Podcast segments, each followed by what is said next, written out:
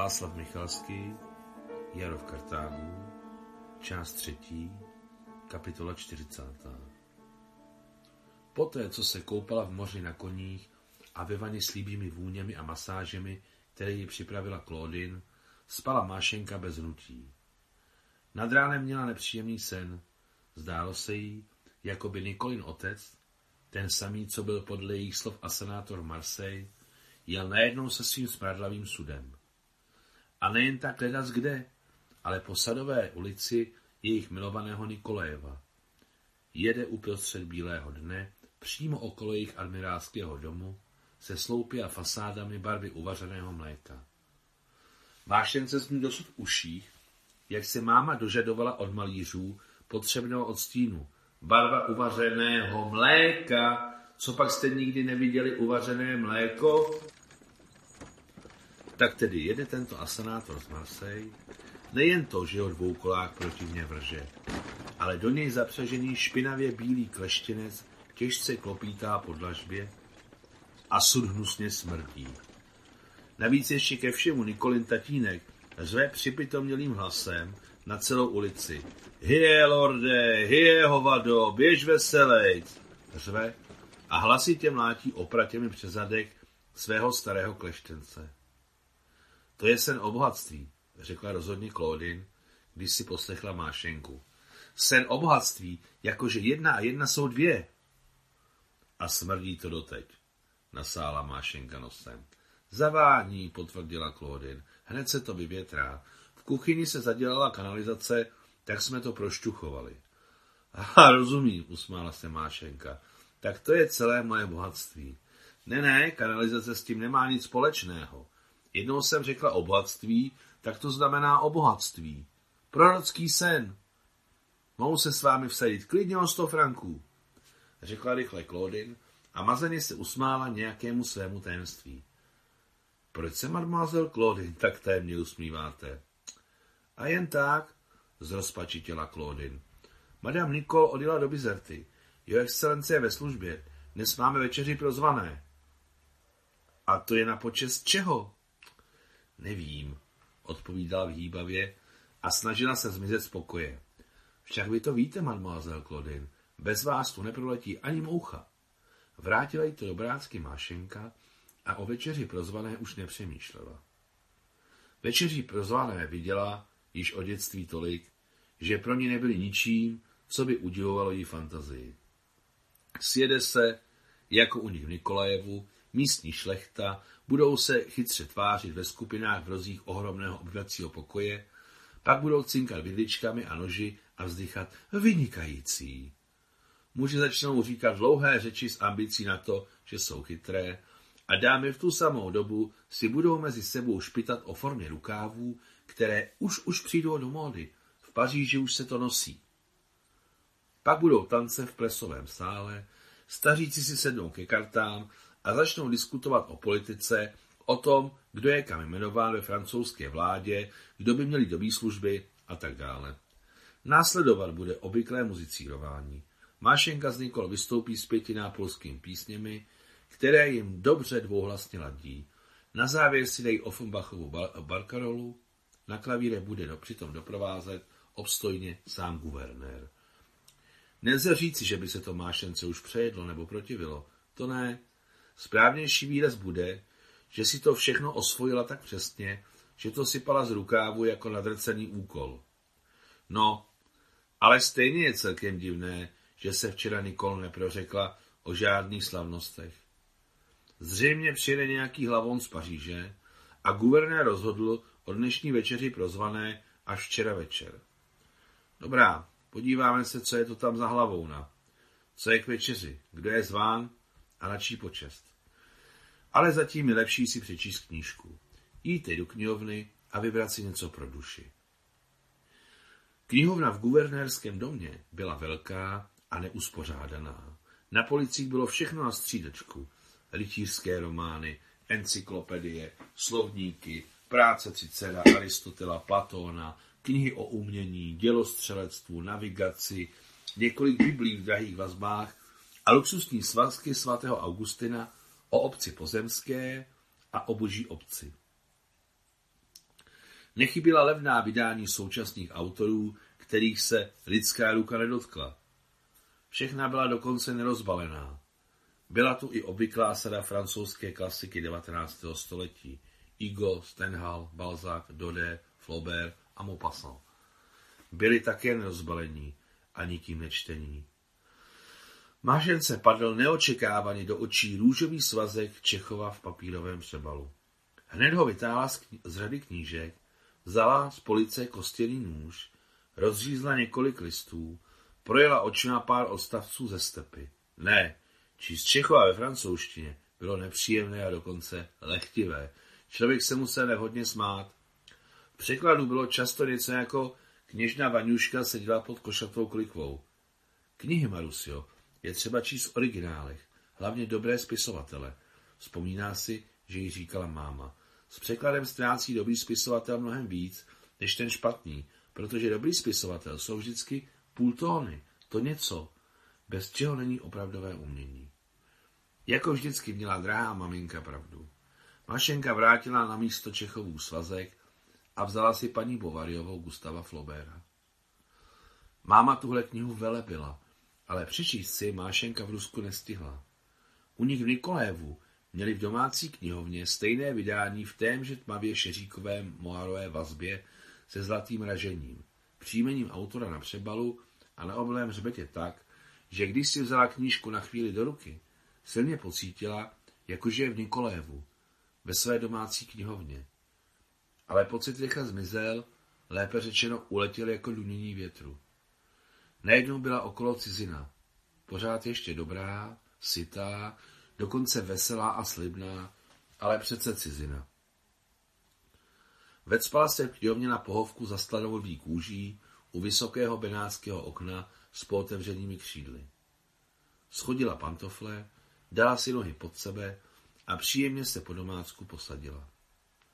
Poté se stočila do klubíčka, opřela se lokty o podhlavník a rozběhla se očima po písmenkách, díky nimž ožíval celý svět francouzské severní provincie 19. století. V zastrčeném normandském přístřežku, mezi bohem zapnutými farmami a městečky, se Emma Rualtová vzala ovdovělého lékaře Charlesa Bovaryho, aby se stala celému světu známá jako paní Bovaryová. Mášence se líbilo, jak fantasticky plavně a zvolna Flaubert psal. Cítila celým srdcem, jak ji pomalu, velmi pomalu, ale nepřetržitě kniha vtahuje. Za tři roky na Karlově univerzitě v Praze uslyšela, jak se jeden náš ruský velmi vážený profesor vyjádřil o paní Bováriové a jim autorovi z podvodu k děvce. Jak je nevnímavý, myslela si tehdy o váženém profesorovi, který se považoval za místního držitele patentu na rozum. Jak má prázdnou duši. Skutečně nejsou muži schopni rozumět ženám? Ale žít Flaubert je muž. A Tolstoj. A Čechov. A Puškin. Všichni jim rozuměli. A jak? Skutečně to mezi muži jen úděl vybraných? Mášence otekl krk. Unavila se čtení v nepohodlné poloze stočená do klubíčka. Protáhla se na pohovce. Natáhla se, aby si minutku oddechla. Založila si stránku ukazováčkem, máma ji v dětství jednou provždy odnaučila uhýbat rohy stran. A opřela ji o okraj. V mžiku usnula. A hned se ocitla v mámině ložnici v Nikolévu, kde ležela na posteli rozbalená sestřička Sašenka a pokoušela se strčit si do pusy velký palec vlastní nohy v malinkých tlustých ponožkách. Maminko, mohu ji zkusit přebalit? Ještě jsem to nikdy neskoušela. Zkus to, Marusil, souhlasila máma. Dá Bůh, že jednou budeš mít svoje. Tak se to uč na sestřičce. Mami, koukni, nad něčím se tak silně zamyslela, že si i nohu vyndala z pusy. Zamyslela se, je opruzená. Zasmála se šťastně máma. V ty dny se ještě smála. Zprávy o smrti otce zatím nepřišly. Dej nové plenky. Mášenka velmi pečlivě přebalovala sestřičku do suchého a přitáhla si zavěnovačku s ní na prsa. Ta je tak krásná, mami.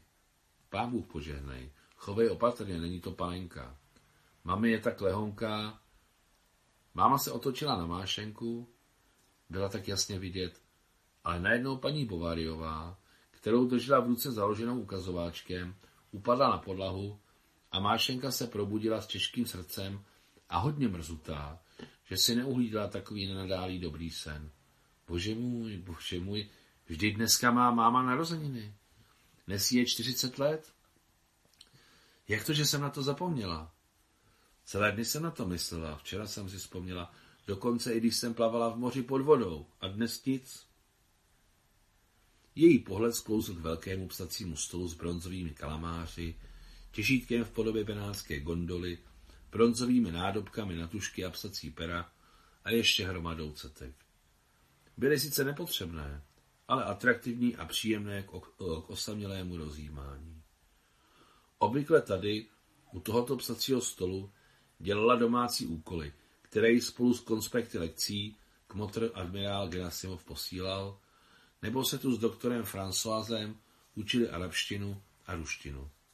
Vstala z lenošky, zvedla z podlahy paní Bováriovou, položila je na stejné místo na poličce s knihami, přešla ke stolu a sedla si k němu do tvrdého křesla s vysokou opěrkou, na které byla zvyklá.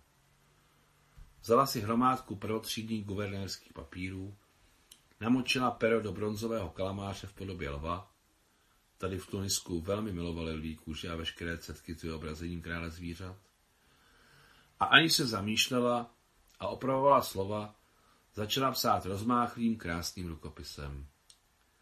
Zdravím vás, moje drahá maminko a sestřičko Stašenko. Moc vás miluju, stýská se mi a nestrácím naději, že vás najdu, ať jste kdekoliv. Drahá maminko, z celého srdce ti přeji vše nejlepší k tvým narozeninám. Přeji ti zdraví, štěstí a aby ti Sašenka dělala radost. Ani já ti také nesklamu. Můžeš se na mě spolehnout, maminko. Divím se, že jsem vám dosud s Sašenkou nepsala dopisy. Je v tom nějaký rozdíl? Jestli najde nebo nenajde adresáta? Nebo za 30 nebo i za 70 let? Hlavní je psát. Jsem přesvědčena, že mne, maminko, slyšíš. A já vím, že se Šenkou živé a zdravé. Cítím to celým srdcem. Celou dobu to cítím. Teď vám začnu zcela určitě psát. Možná, že ne často, ale jak to vyjde? Podle toho, jak se mi po vás, moje drahé, moc milované, bude stýskat. Skoro okolností teď žijí v Africe, ale v nádherném domě mezi báječnými lidmi. Studuji v námořním kadeckém sboru, kde velí můj kmotr admirál Gerasimov, ale kmotra Glafira Jakovlevna umřela již předloni a teď leží na ruském hřbitově vedle srbského. Málem jsem, se tam, málem jsem tam také skončila, ale zachránili mě ti samí lidé, u kterých teď bydlí. Respektive zachránila mě paní domu Nikol. Kdybyste znali Nikola a jeho muže, generálního guvernéra, náš táta měl podobnou funkci. Nebo jí příbuznou zlatovlasou Claudine, nebo neobyčejně zajímavého doktora Françoise, který mě už téměř naučil číst, mluvit a psát arabsky. Doktor François je znalec zdejších jazyků, něco jako náš Vladimír Dál. Kdybyste je všechny znali, milovali byste, zamilovali byste si je přesně tak, jako je miluji já. Oni jsou francouzi a já Ruska, ale žijeme jako jedna rodina. Samozřejmě mi pomáhá moje francouzština, kterou si mi vštípila, moje milovaná maminko. Ale to není to hlavní. Hlavní je, že mě tito lidé vrátili do života. Hlavně paní domu Nikol, která mě vlastními rukama vytáhla z moře. Miluji jako starší sestru. Je neobyčejně půvabná, krásná a chytrá od přírody. S velkým smyslem pro humor a velmi nešťastná tím, že jim Bůh nedá s mužem děti. A muž velmi miluje, všichni to hned vidí. Ať vás Bůh ochraňuje navždy vaše Marusia. Maminko, teď jsem vás s Šenkou viděla ve snu. Měly by jí být tři roky. Jak bych jí chovala? Bože, jak bychom si spolu hráli. Budu vás hledat a čekat až za hrob. Najdu vás, moji milovaní, mý drazí, moji jediní. Čisté slzy, které ulehčovaly na duši, se jí valily po tvářích a padaly na dopis. Díky tomu se písmena na některých místech rozpila a stopy slz se tak otiskly do hustého, vysoce kvalitního papíru na mnohá desetiletí. Kdybychom byli všichni doma v Rusku a nebylo té prokleté revoluce, měli bychom dnes u nás Nikolévu recepci na počest máminých čtyřicátin. Sjeli by se desítky hostů a máma by zpívala tátovou oblíbenou romanci uprostřed čumného bálu. Dnes je recepce tady. Jaká skvělá náhoda. Ať si Nikolaj muž myslí, co chtějí, ale já si budu myslet, že tahle recepce je na počest mojí mámy. Ale neřeknu jim to. Jen pro mámu s tátou zpívám uprostřed čumného bálu. Jak o tom přemýšlela, dostala Mášenka dobrou náladu, protože teď věděla, že nastávající večer pro ně má svůj smysl. Tajný, posvátný smysl, což mělo svůj půvab. A bezpodmínečně vypij na moji maminku číši šampaňského. Knihovna v guvernérově domě stála prakticky na křižovatce všech cest. Po otevřenými dveřmi bylo slyšet všechno, co se v domě dělo. Samozřejmě kromě vzdálených místností. Otevřeným oknem pak vše, co se šustlo na přístupu k domu, jak v parku, tak u brány a dokonce i pod kopcem, kde byly konírny a kasárna. Byl horký den, i když do opravdového krutého žáru bylo ještě daleko. Uplynula teprve první dekáda června a ještě tak týden bylo možné téměř v klidu dýchat a žít. V knihovně byl stín a příjemně, vonilo to tam kůží a papírem. Vůně knižního prachu nebyla prakticky cítit. Služebná utírala a vyfoukávala u okna každou knížku. Claudine dávala sluhům co proto, zvláště když nebyla paní doma. A teď křičela na celý dům. Alexandře, kde jsi Alexandře? Máme večeři pro 60 osob. A kolik je zaříznutých slepic a zabitých jehňat? To nebude stačit. Hrůza a to mléčné tele nech opět narožny, jak paní přikázala. Co si myslíš o dezertu? O, Alexandře, já se zblázním z toho tvé. Nedělejte si starosti, všechno bude jako obvykle. Kdybych se nedělala starosti, usnuli byste za pochodu. Kde máme Mustafu? Mustafo, a ty seš tady. Říká jsem ti, že madame Nikol přikázala roztáhnout v obyvacím pokoji velký perský koberec. Jasně, že červený. Máme ještě nějaký jiný? Jiný nemáme. Bože, bože, jak jste všichni nechápaví. Z celé Klodiny tirády Mášence utkvělo jenom to o velkém perském koberci. Jo, tak to bude důležitá večeře, zamyslela se Mášenka. Červený perský koberec s bílým vzorkem rozbalovali, jen když měl přijet maršál Peten. Ano, chystá se něco grandiozního. Koberec, o kterém Claudine mluvila a Mášenka přemýšlela, byl neuvěřitelně krásný a gigantických rozměrů, 8 metrů na šířku a 12 na délku. V předsíni, co byla nedaleko od pootevřených dveří knihovny, zazvonil telefon. Téměř hned k němu přiběhla všudy přítomná Claudine. Mášenka si hřbetem ruky utřela slzy a osušila svůj dopis těžkým těžítkem v podobě benátské gondoly. Slzy se stihly prosáknout do papíru, jejich stopy zůstaly i po vysušení. Byly to očividně horké slzy. Mášenka se zaposlouchala do toho, co křičela do sluchátka Claudine, která byla hlučná, jako vždy, takže jste ji museli poslouchat, i kdybyste nechtěli.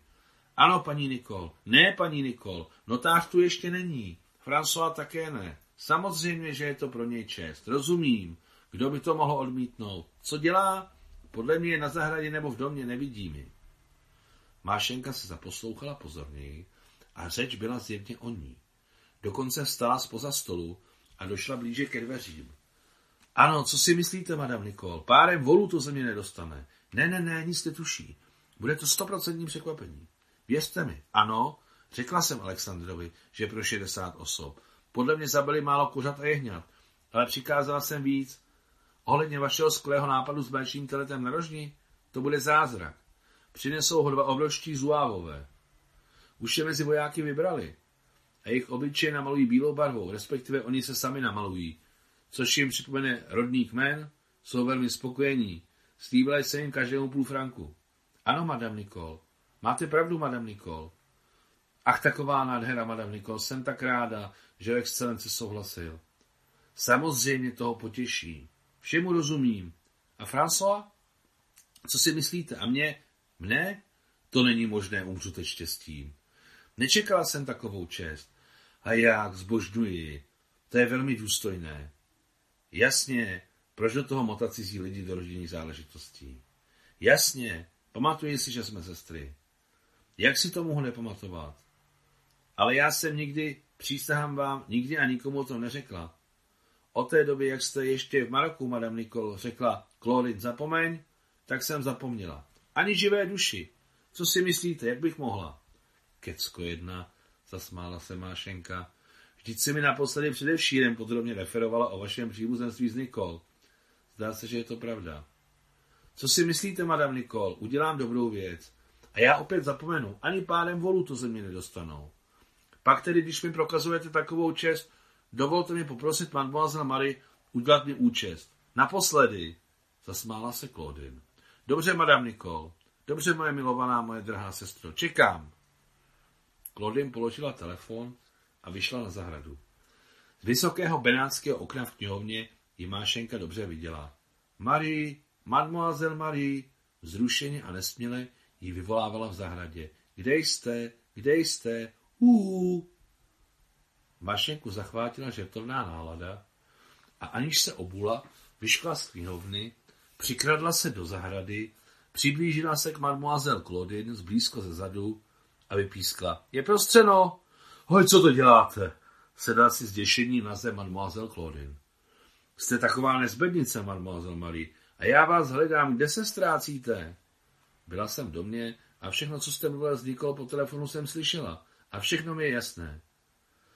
A co jste vlastně slyšela?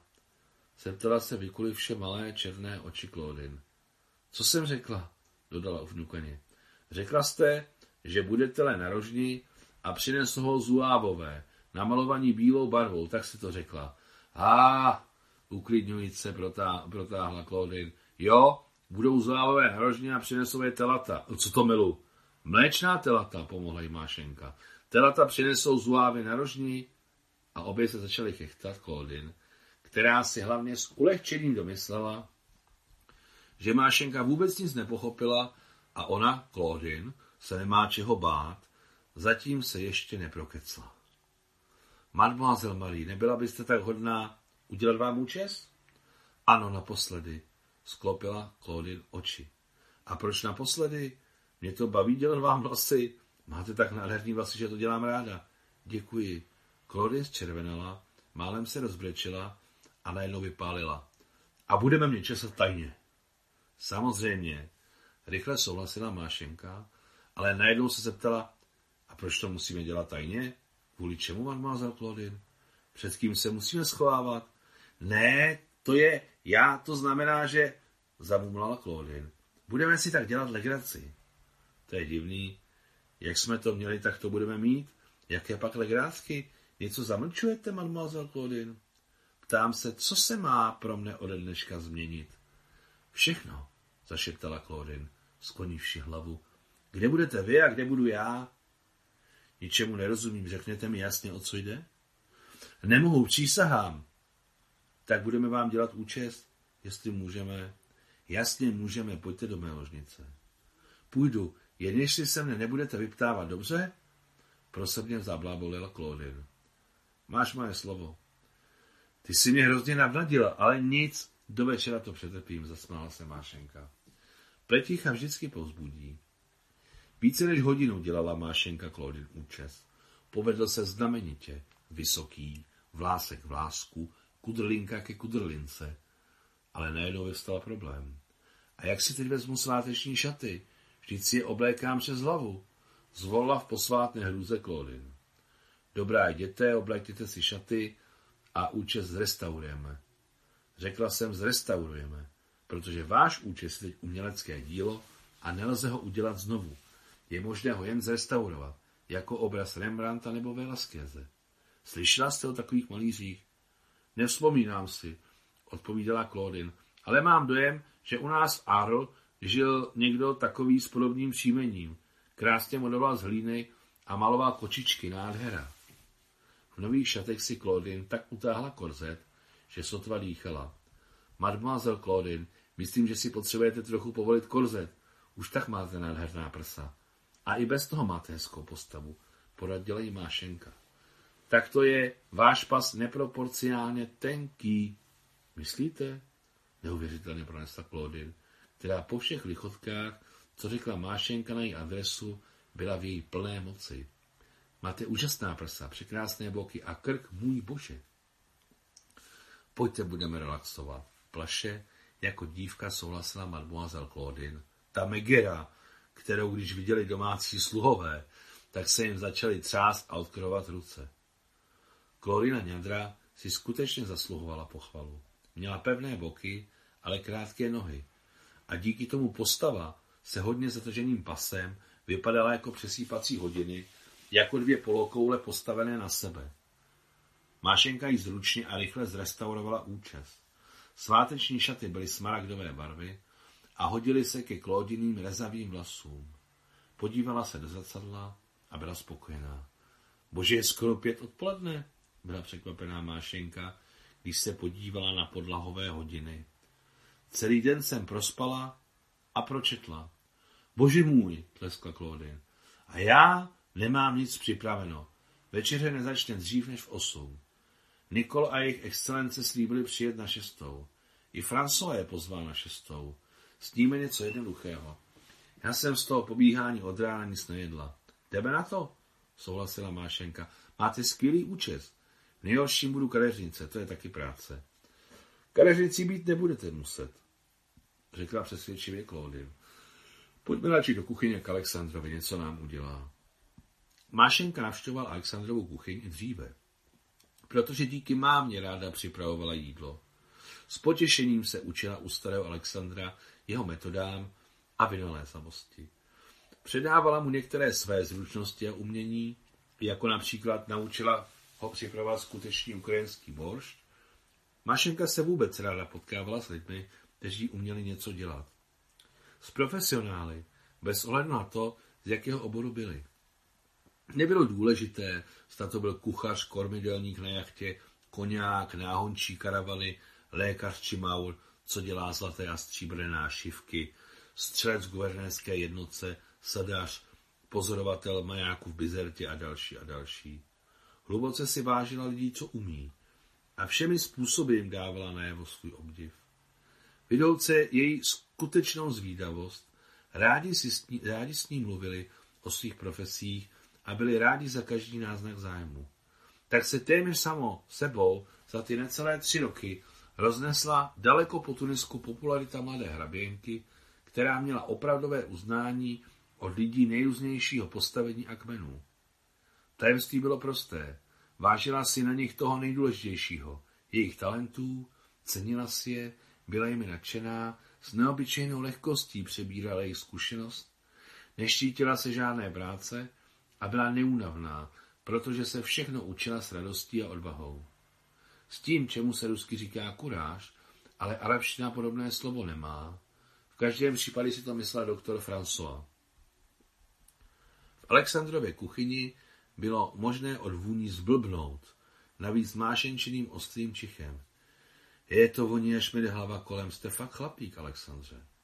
Chci vám uvařit kávu po beduínsky a ukázat vám dort k večernímu čaji. A z odřezku z dortu udělám asorty. Dáte si ho k svačině, ano? Jsem s tím, povídal Claudine. Kde je tvůj znamenitý dort? Neustále vrtě konečkem dlouhého nosu, dovedl je Alexandr k cukrářskému stolu, na němž co si stálo. Bylo to něco jako loď, mimochodem velmi podobná bitevní lodi generál Alexejev. Na němž připlula Mášenka do Bizerty. Na přídy se tyčily žluté, jakoby pozlacené kopule ruského kostela, na zádí bylo něco na způsob pevnosti Jabal Kebir a okolo lodi zatuhlé vlny z modrého krému na pěnové pusinky. A proč tenhle dort vypadá jako loď? A proč ruský kostel? A tohle vypadá jako hradby Jabal Kebiru. Co to všechno znamená? zeptala se Mášenka. Všechno je to na vaši počest, mademoiselle Marie. Vše na vaši počest. Odpovídal rychle kuchař, nezapomínaje odřezat malinké kousíčky po celé stavbě dlouhým nožem. Neničil ji, ale jako by dodával poslední lesk. Odřezané kousky pokládal zručně na široký podnos. Z jakého důvodu na mají počest? No, protože dnes, začal Alexandr, ale Claudine ho spražila pohledem a on zmlknul. Pojď, miláčku, radši uvař kávu. Přikázala Claudine, moc kecáš. a Alexander z radostí zmizel a odnesl sebou pod nos asorty. Beduínská káva podávaná Alexandrem v malinkých koflíčcích byla úchvatná a asorty z dortu nešlo slovy vynachválit. Asi si půjdu na kol zapinkat, řekla Mášenka.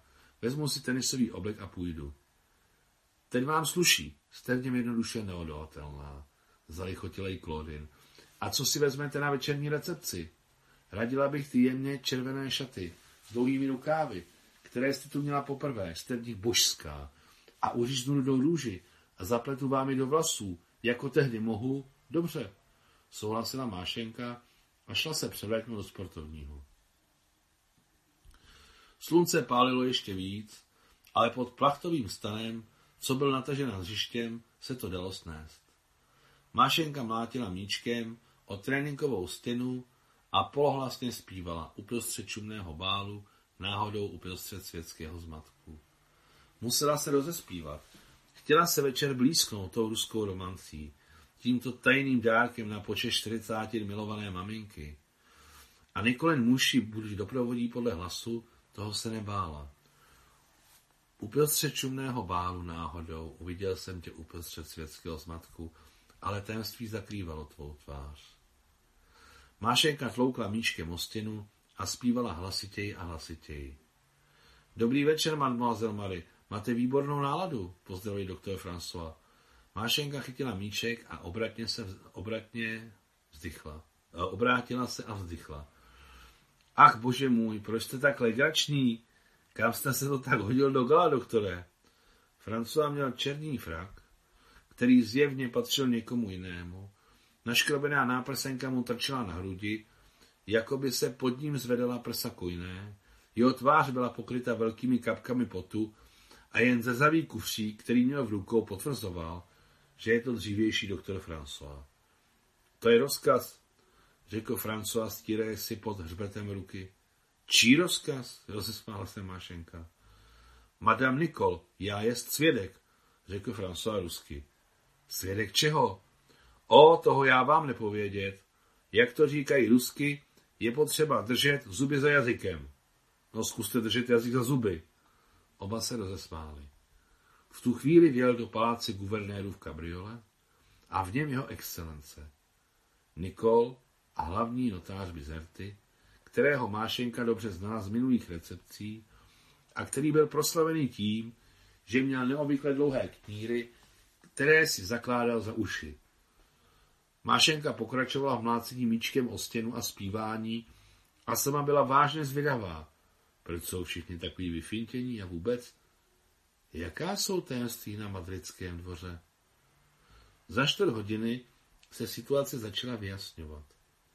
Na kurtu se objevil lokaj Mustafa a neřekl mademoiselle Marie, jak to dělával dříve, ale vaše jasnosti, její excelence a jeho excelence vás prosí přijít okamžitě do pracovny, nemusíte se převlékat.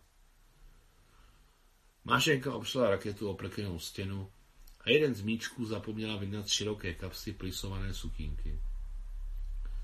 Podívala se na Mustafu, rozpačitě pokročila rameny v elegantním tričku s krátkým rukávem a odešla kam jí zvali. Mustafa ji provázel do přijímacího pokoje a ceremoniálně se vypoklonkoval. Dveře do pracovny generálního guvernéra byly zavřené. Mášenka zaklepala a vešla. Obraz, který se před ní objevil, byl podivný.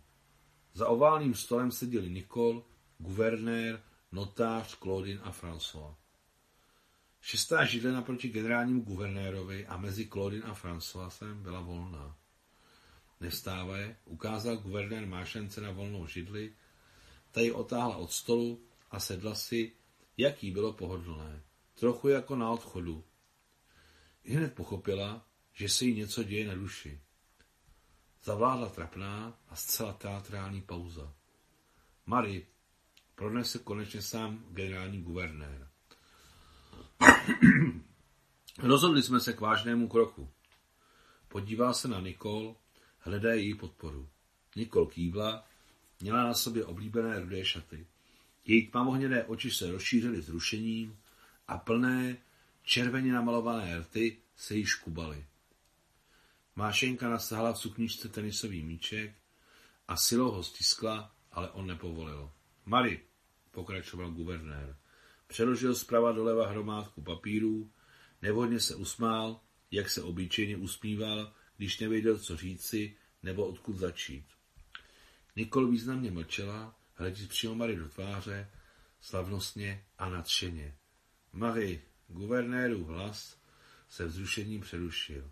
Mary, chci tě zasvětit do přehledu našeho rodinného mění, abys všechno věděla. Je to pro nás důležité. Důležité, opakoval jako ozvěna Nikol a olízla si vyschlé plné rty. François a Claudine jsou svědci, pokračoval guvernér. Notář je notář.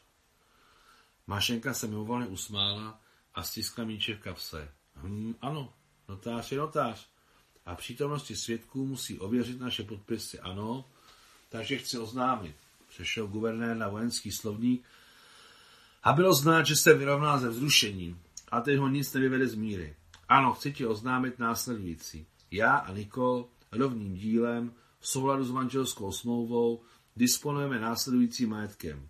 Budova operety v Marseille, kterou jsme koupili před sedmi lety a nyní se dává do dlouhodobého pronájmu. Nikol chtěla operetu, taky dostala. Pět činžovních domů v Paříži, všechny v centru. Diamantové doly v Rodézi dostal se mi od babičky. Zatím nepřináší velký příjem, ale je možné je modernizovat. To je perspektivní. Tisíc akrů země pod Bordeaux, hlavně vinohrady. Všechno řídí nájemce. Továrnička na makarony v severní Itálii, která může být v případě nezbytnosti během deseti dní přepracována na vojenskou. Akcie závodu Renault a Citroën, není jich moc, ale jsou celkem slušné. Dividendy zatím nejsou velké, ale z mého pohledu se oba konkurenční závody rozvíjí dobře. Máme dvě přístaviště na Sicílii a koupená je velká část pobřežního pásu přímo v Bizertě, kde je možné postavit doky nebo přístaviště. Máme pozemky v Maroku, Alžíru, Líbii. Říká se, že tam může být nafta, ale zatím jen hledají. Dále bankovní vklady v objemu přibližně 5 milionů franků v sedmi různých bankovních skupinách, včetně Švýcarska. Stáje, domy, jachty v Maroku, Tunisku a Paříži, to vše je samozřejmost. Tak vy jste skutečný kapitalista, podívala se Mášenka. Myslela jsem, že jste generál. Ano, nestrácel jsem čas nadarmo, ale věř, nebrání to mé hlavní práci a nevyužívám proto svého služebního postavení. Ráda věřím. Ale proč jsem tu já? Proč mi to nevyprávíte? Protože všechno to ode dnešního dne bude tvoje. Zatím ti přepíšeme rovnou třetinu našeho společného majetku, ale s právem sdělit všechno ostatní. Proč? Tady vystoupila Nikol. Marie, řekla nezněle, Marie, rozhodli jsme se tě adoptovat. Nikol znětlivě vyskočila ze židle, přibila k mášence, klikla si před ní a vzlikala, bouchajíc čelem o tenisový míček v mášenčině a pak vyskočila na nohy a zvedla mášenku a objela ji a dále ji vzlikla na prsou. Chaoticky líbila na ramena, krk a šeptala jako šílená. O teď si moje dcera, o teď si moje dcera. Guvernér též stál spoza stolu a pod něm všichni ostatní. Konečně se Nikol vyplakala a Mášenka ji konečně mohla od sebe ostrčit, respektive odervat. Odervala ji od sebe a opatrně dovedla k židli, posadila ji a hned řekla, jdouc na své místo a držít se za opěradlo židle. Madame Nikol, mám matku, nemohu přijmout váš návrh. Z guvernérovy tváře bylo jasné, že se cítí jako hlupák. Chtěl něco říci, nevhodně se usmál, ale najednou před sebou Nikol natáhla ruku a chroptěla. Ven! Z mého do! A chytil jí záchvat hysterie. Začala být pěstmi do stolu, něco křičet. Mášenka vyšla z pracovny. Poté vyšla z domu, pak z usedlosti a šla po bílé vápencové cestě, jak byla, bílém tenisovém triku s krátkým rukávem, s modrým lemem na kraji lince, bílé plisované sukínce a lehkých bílých sportovních botách, které jí ušel s láskou starý Maur. Míček kapse jí překážel, v hůzi a rozčiloval ji, tak ho z široké kapsy vytáhla. Šla, mlátíc tím o cestu, o ničem nepřemýšlela, jen aby chytila míček, který nevždy odskakoval od silnice, vytlučené koňskými a ostými kopity přímo, jen aby neupadl na zem. Šla směrem k Jabal Kebiru, který v dále vypadal jako temný obdelník. Nikdo ji nezastavil, protože Nikol měla skutečně těžký záchvat, chrlila krev a všichni se nějak pokoušeli pomoci doktorovi Françoisovi, něco radili a teď už se nikdo nezajímal o neúspěšnou milionářku. Konec 40. kapitoly, konec první části sextologie Václava Michalského Jaro v Kartágu.